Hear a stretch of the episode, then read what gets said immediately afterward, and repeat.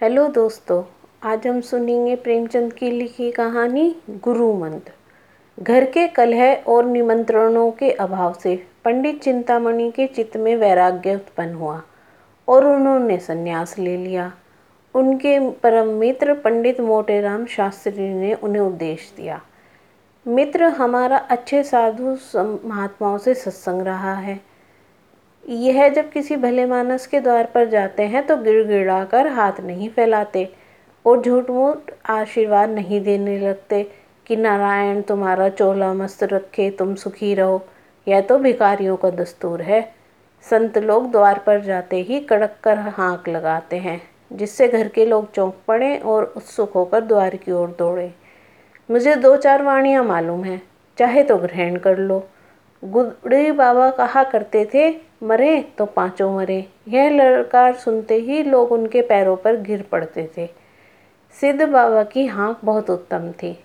खाओ, पियो, चैन करो, पहनो, गहना, पर बाबा जी के सोटे से डरते रहना। नंगे बाबा कहा करते थे, दे तो दे, नहीं दिला दे, खिला दे, पिला दे, सुला दे।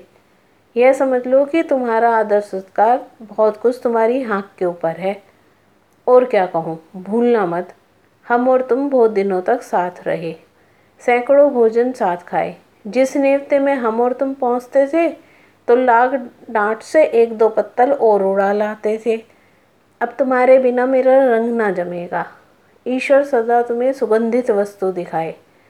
चिंतामणि को इन वाणियों में से एक भी पसंद ना आई। बोले, मेरे लिए कोई वाणी सोचो।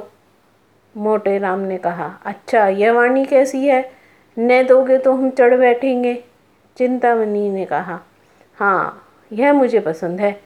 तुम्हारी आज्ञा हो तो इसमें काट छाँट करूँ? मोटे राम ने कहा हाँ हाँ करो। चिंतामणि बोले अच्छा तो इस भांति रखो। न देगा तो हम चढ़ बैठेंगे। मोटे राम उछल कर बोले, नारायण जानता है यह वाणी अपने आप में रंग निराली है। भक्ति ने तुम्हारी बुद्धि को चमका दिया। भला एक बार ललकार कर कहो, देखें तो कैसे कहते हो। चिंतामणि ने दोनों कान उंगलियों से बंद कर लिए और अपनी पूरी शक्ति से चिल्ला कर बोले, न देगा तो चढ़ बैठूँगा। यह नाद ऐसा आकाश भेजी था कि मोटे राम भी सहसा चौंक पड़े। चमगादड़ घबराकर वृक्षों से उड़ गए, कुत्ते भौंकने लगे। मोटे राम ने कहा, मित्र, तुम्हारी वाणी सुनकर मेरा तो कलेजा काँप गया। ऐसी ललकार कहीं सुनने में ना आई। तुम सिंह की भांति गरजते हो। वाणी तो निश्चित हो गई। अब कुछ दूसरी बातें बताता हूँ। कान देकर सुनो। साधुओं की भाषा हमारी बोलचाल से अलग होती है। हम किसी को आप कहते हैं, किसी को तुम। लेकिन साधु लोग, छोटे, बड़े, गरीब, अमीर, बूढ़े जवान सबको तू कहकर पुकारते हैं। भाई और बाबा का सदैव हित व्यवहार करते रहना। याद रखो कि सादी हिंदी में कभी मत बोलना, नहीं तो मरम खुल जाएगा। टेढ़ी हिंदी बोलना, यह कहना, माई, मुझको कुछ खिला दे साधु जनों की भाषा में ठीक नहीं है, पक्का साधु इस बात को ऐसे कहेगा, माई, मेरे को भोजन करा दो, तेरे को बड़ा धर्म होगा। चिंतामणि ने कहा, मित्र, हम तेरे को कहाँ तक जस गावे? तूने मेरे साथ बड़ा उपकार किया है।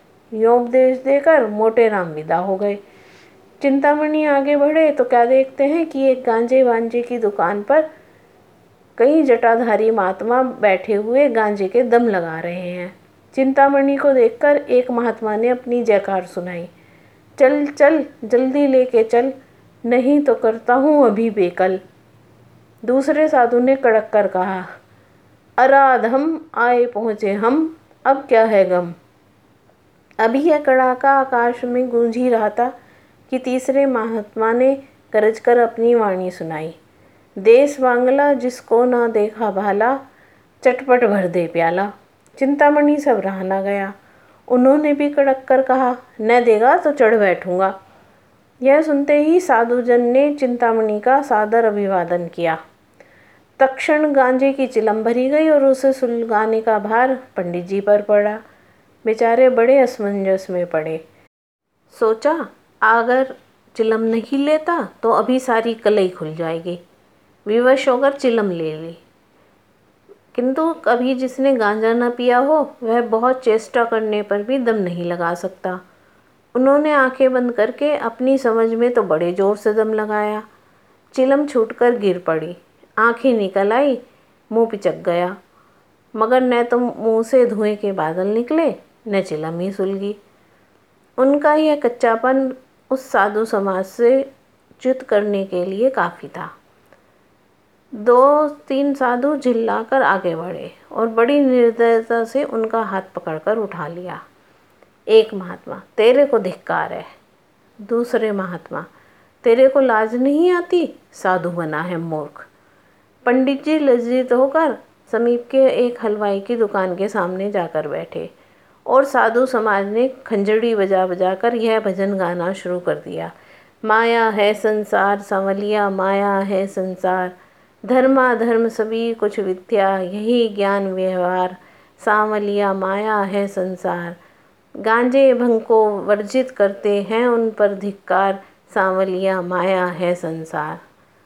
तो ये थी आज की कहानी। आशा है आपको पसंद आई होगी। अगर आपको ये कहानी पसंद आई हो तो मेरा पॉडकास्ट सुनते रहिए। धन्यवाद।